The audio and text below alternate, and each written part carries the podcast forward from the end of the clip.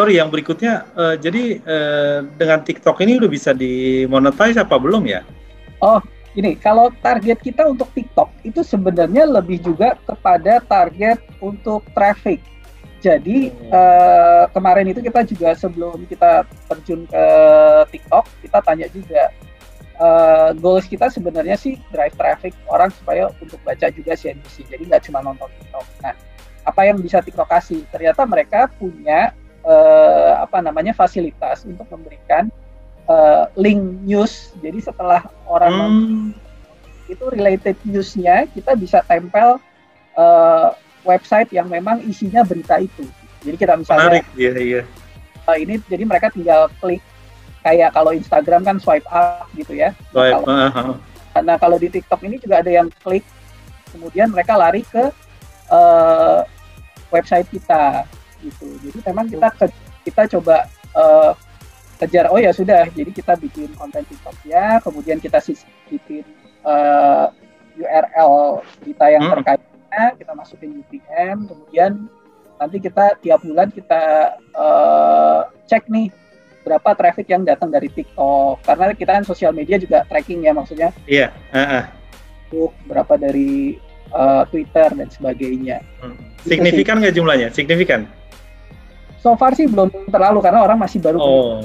ya karena kan dia karena memang, apa orang biasanya ya udah nonton TikTok terus uh, swipe lagi ganti video yang lain gitu kan belum yeah. terlalu terlihat sih mungkin text time lah masih kita coba iya hmm. betul ya engagement butuh waktu ya silakan Fir thank you thank you kalau saya sih nih ada kegelisahan ketika membaca CNBC itu uh, itu saya itu mengingatkan saya ke mengingatkan kegelisahan yang sama ketika gue di uh, kompas.com sebagai travel kontributor. Itu uh, kegalauan antara menerapkan uh, gaya blogger blogger tra travel blogger gue uh, untuk diterapkan di uh, news. Karena sebenarnya pelan-pelan uh, itu secara nggak sadar mungkin ya CNBC sendiri juga sama kayak gaya tulisan waktu itu itu adalah uh, gue mencoba untuk berdamai dengan kebutuhan uh, audiens. Bagaimana ternyata mereka lebih butuh ketika uh, travel gitu ya, mereka nggak butuh tuh sejarah tempat itu seperti apa, bahwa Bung Karno pernah ada di uh, National Palace-nya Kamboja lah, ada fotonya lah. Ru Soekarno ada di Maroko ya itu agak-agak tapi atau misalnya ap, bahwa hin, apa uh, bu, Buddha su, itu pernah uh, bertandang ke kuil inilah they don't care about it gitu. They only care about uh, is it good for my Instagram gitu. Is it uh, is the food is good for uh, experience for culinary gitu ya kayak gitu-gitu aja. Mereka hanya sesimpel itu sedekat itu gitu sebenarnya seperti itu. Dan kalau dengan bahasa-bahasa yang wah ini rasanya lezat. Nggak ada juga yang baca. Mereka lebih pengen tahu bahwa rahasia kenikmatan uh, toge goreng Haji Oma adalah di itu dia bikin sendiri kuahnya dari peninggalan zaman Jepang. Udah as simple as that gitu sebenarnya. Kita yang bikin ribet bang gitu ya. Nah CNBC itu sebenarnya sudah paling paling berdamai dengan itu. Nah cuman CNBC itu kalau menurut gue harusnya ada gaya-gaya blogger yang masuk di, di di di kolom tertentu lah bang. Itu akan jauh lebih membantu nantinya. Terutama uh, para pencari cuan seperti gue. Gitu ya itu akan sangat itu akan sangat lebih helpful. Gue lebih banyak akhirnya untuk masalah lebih teknis gue lebih banyak ke duitmu.com gitu ya atau apa investing.com uh, itu dia itu mampu blogger menjadi .com Hmm. Padahal kita nggak lebih bodoh juga, kita bahkan lebih hmm. pintar dan kita sudah punya platform yang lebih canggih, eh, canggih gitu ya.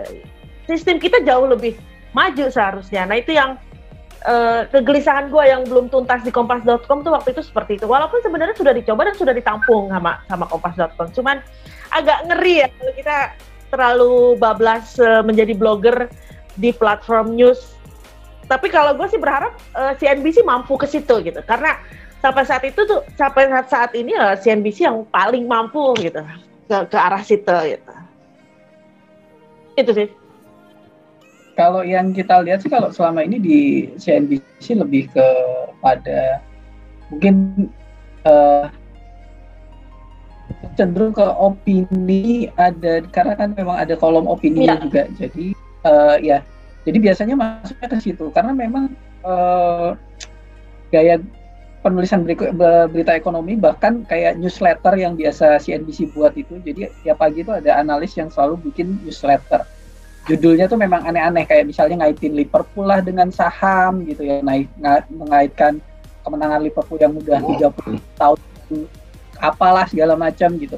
Itu kayak judul-judul semi blogger dengan ini tapi memang karena di situ heavy data kali ya jadi hmm. memang uh, rasanya tuh memang nggak bagaimanapun juga karena ekonomi kita harus bicara uh, data di situ kan data data perbandingan data kemudian data dibanding komparasi dan segala macam gitu kan nah mungkin di situ jadi tetap aja meskipun kita berusaha teman-teman yang nulis ini berusaha memberikan rasa blogger itu tadi tetap harus berhadapan dengan uh, perbandingan data dan ini gitu jadi memang uh, mungkin selama ini masih diusahakan oleh teman-teman newsletter itu apa tim analis itu untuk menulis uh, memberitakan kira-kira apa yang akan terjadi hari ini di pasar dengan gayanya mereka dengan diperkuat oleh data data-data itu tadi.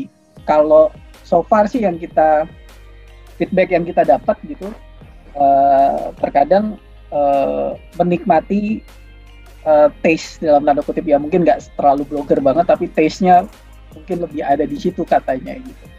Kata maksudnya orang-orang yang mungkin baca meskipun memang kita merasanya juga ya nggak terlalu blogger karena memang mau nggak mau kita harus bicara data kita harus buka uh, apa namanya membanding perbandingan dan segala macam kira-kira sih gitu sih pak sejauh ini yang ada ya kalau memang kalau hard hard newsnya ya mungkin karena memang mayoritas kita uh, teman-teman yang memang backgroundnya dari detik.com kan jadi sense-nya mereka terbawa ketika menulis, uh, menulis itu masih ada rasa ininya meskipun uh, bidangnya ekonomi tapi masih kuat lah kental lah. Ya itu itu agak mengganggu saya sebenarnya mengganggu kami gitu ya banyak komentar-komentar CNBC kayak lama-lama detik.com itu sudah komentar yang jamak terjadi sebenarnya ketika gue sharing-sharing. Ini loh ada ini loh gitu.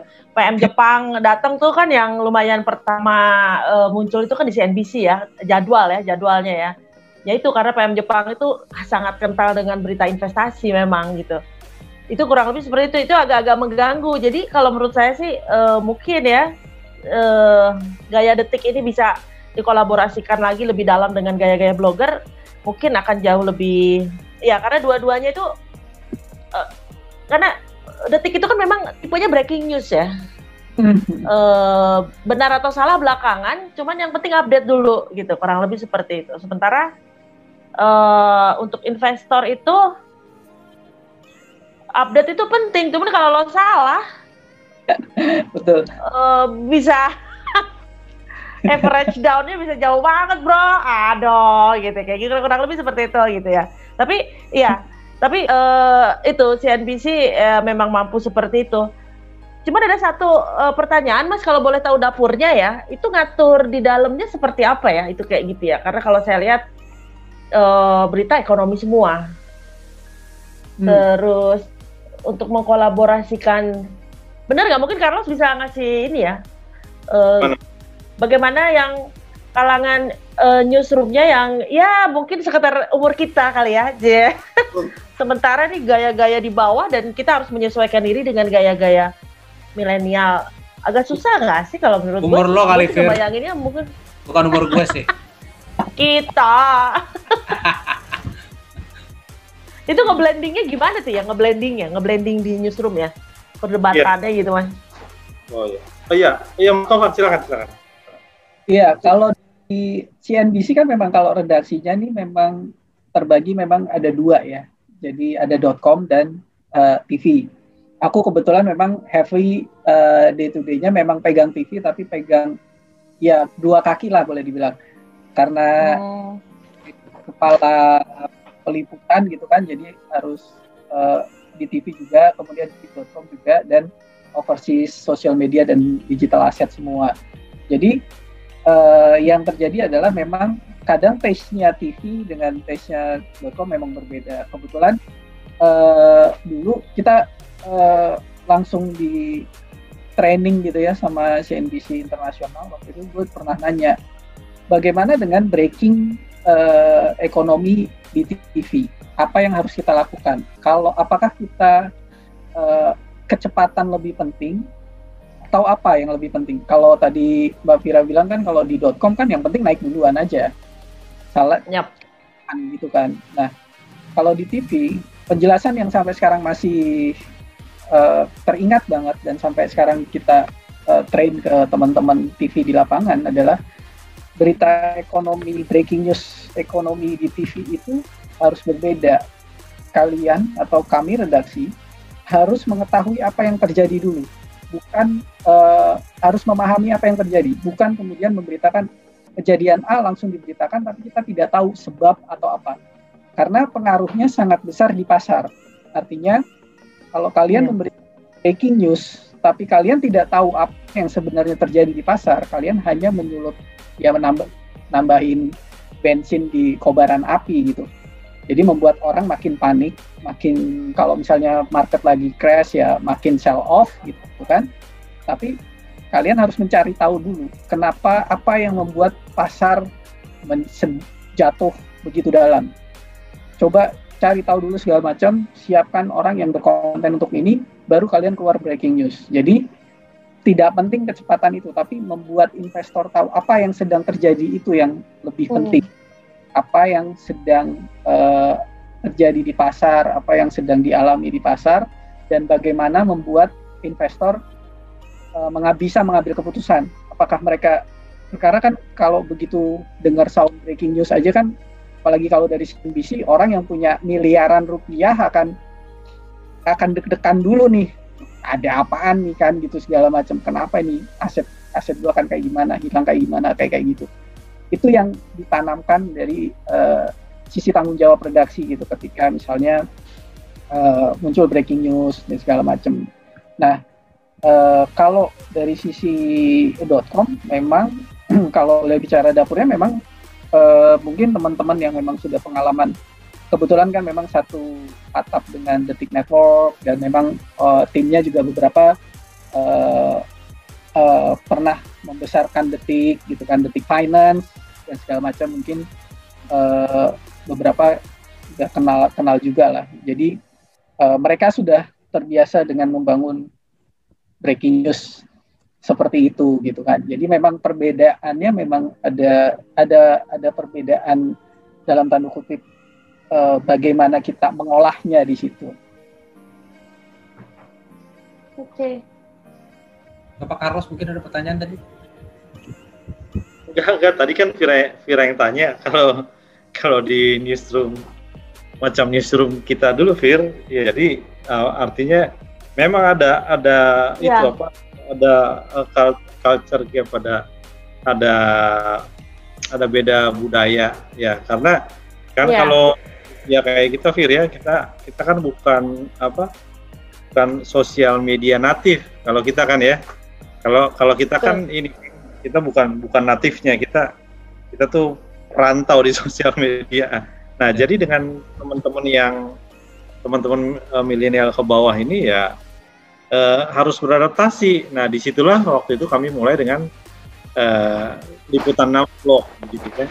Kita tayang apa? Kita tayang di di TV terestrial gitu yang yang penontonnya ini apa yang penontonnya ber apa beragam uh, tapi kemudian gaya penyampaiannya dengan gaya vlog uh, sejauh ini sih itu apa namanya uh, vlog uh, vlog itu bagus rating share-nya karena apa memberikan efek kejutan bagi pemirsa ya.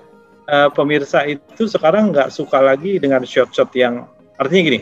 Artinya kalau untuk apa untuk yang yang apa uh, buletin berita gitu kita selipkan liputan vlog mereka itu senang karena memberikan efek kejutan ketika pengambilan gambarnya kena kena artinya kena kena ombak goyang-goyang kan.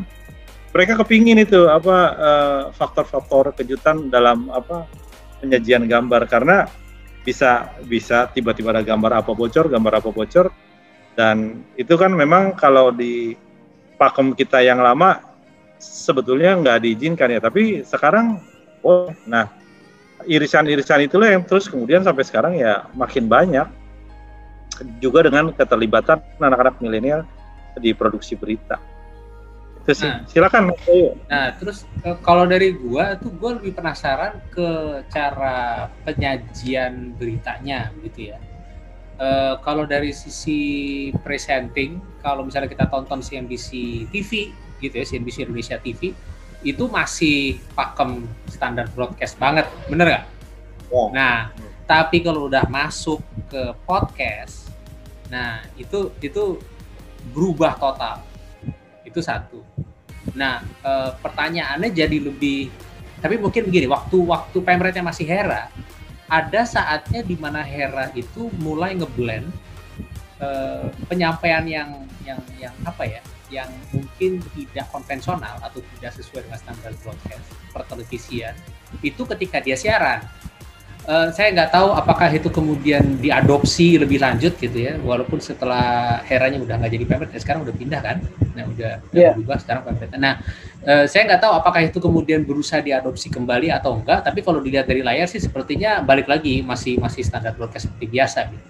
Nah yang benar-benar uh, apa ya lepas begitu ya cara penyampaiannya itu tuh benar-benar di podcast. Nah uh, dari sisi redaksi apakah itu keputusan yang dilakukan secara sadar. Conscious decision kalau bahasa Inggrisnya begitu ya. Maksudnya yang yang yang yang uh, keputusan yang diambil berdasarkan strategi yang memang sudah menjadi kesepakatan begitu loh ya, ya. bukan tindakan acak dan serampangan. Ya uh, ya. Sebenarnya memang uh, kalau ke sisi podcast gitu ketika kita mengawali ini gitu, uh, kita uh, berpikir mengenai apa saja yang bisa kita sajikan ke audiens. Kita doing research juga gitu. Media-media lain di podcast itu sebenarnya kayak gimana? Kayak misalnya uh, Tempo kemudian BBC gitu kan. Oh ternyata mereka juga baca-bacain. Hanya masuk sekedar bacain berita gitu. Nah, kita mencoba uh, mungkin ini juga sebabnya kenapa kita masuk dengan nama yang berbeda gitu, bukan CNBC tapi cuap-cuap cuan podcastnya CNBC gitu. Bahkan kita juga punya aset misalnya digital sosial medianya Instagramnya cuap-cuap cuan yang terpisah dari CNBC Indonesia. Uh, jadi sengaja kita memang memisahkan dua dua dua brand supaya nggak kenapa podcastnya nggak namanya langsung CNBC Indonesia gitu kenapa cuap-cuap cuan pertama lebih kepada mendekatkan ke audiens. Bahwa ini uh, ya akan dalam tanda kutip berbeda dengan CNBC yang akan disajikan di TV maupun di .com kita punya konsep yang memang berbeda meskipun memang kita memang under uh, eh, CNBC konten-kontennya mendekati ke sana. Kemudian dari sisi konten digital dan Instagramnya juga kita lebih kepada edukasi orang mengenai ya terakhir kita bikin soal creator full yang lagi booming janda bolong dan segala macam kita ngejelasin apa investment creator full dan segala macam. Sementara ini untuk uh, konten podcast itu kita ada tiga, tiga jenis. Yang pertama wawancara narsum langsung gitu ya seputar saham atau yang sedang lagi tren kayak kemarin kita bahas omnibus law dengan uh, Prof. Jimli gitu kan.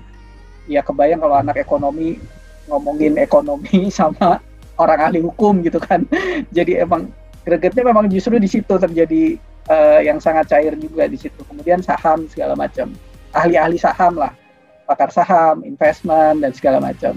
Uh, waktu rame-rame Joska juga kita ngobrol sama financial planner bedanya apa sih gitu supaya mereka nggak terjebak uh, dengan hal-hal yang berujung pada investasi bodong dan segala macam. Kemudian kita juga punya uh, segmen koneksi konten ekonomi seksi. Nah itu kebetulan gua hostnya satu sama head risetnya Mas Arief Gunawan. Jadi kita ngobrolin ringan banget, uh, seringan-ringan mungkin, se, se bahwa gua nggak tahu gue bahwa gue bukan orang yang selalu tahu tentang ekonomi. Kita diskusi di situ. Kita kayak ya kayak kita gini lah ngobrol gitu. Kemudian kita taruh di podcast segala macam gitu. Kemudian Mas Argun sebagai head research yang dalam tanda kutip ya sebagai orang yang mungkin pernah riset dan menjelaskan dengan gaya gurunya dia maksudnya kayak guru ngejelasin ke murid gitu kan. Tapi ya bercanda-bercanda ngomong-ngomong segala macam gitu kan. Kemudian terakhir itu di weekend kita punya uh, segmen namanya riskan riskan itu rekap informasi dalam sepekan jadi informasi-informasi yang dalam sepekan itu recap yang kebetulan kita lihat di Google Analytics kita memang dapat uh, highlights banget dari uh, pembaca kita gitu. Misalnya ada beberapa berita yang memang oke okay, bulan uh, minggu kita yang banyak dibaca itu soal A, B, C dan D gitu. Jadi kita rekap dan sedikit kita ulas di situ. Dan kita juga nggak melibatkan banyak news anchor sih. Jadi memang news anchor yang emang masih dalam tanda kutip muda dan punya apa namanya spirit yang ngobrolnya santai gitu yang yang kita uh, libatkan di situ dan syukurnya adalah kita kemarin eh, kemarin-kemarin di bulan enam bulan itu kita udah bisa masuk tembus 200 top podcast Indonesia gitu wow. dari 150 gitu kan bahkan paling tinggi kita sampai 120 ranking podcast top podcast Indonesia gitu kita lihat analitiknya ya grow-nya lumayan berarti memang uh, kita coba pertahankan itu dulu gitu. Kira-kira gitu sih kalau dari re rekapnya cuap-cuap cuan ini isinya apa aja gitu. Coba kita kita dengerin dulu ya cuap-cuap cuan ini.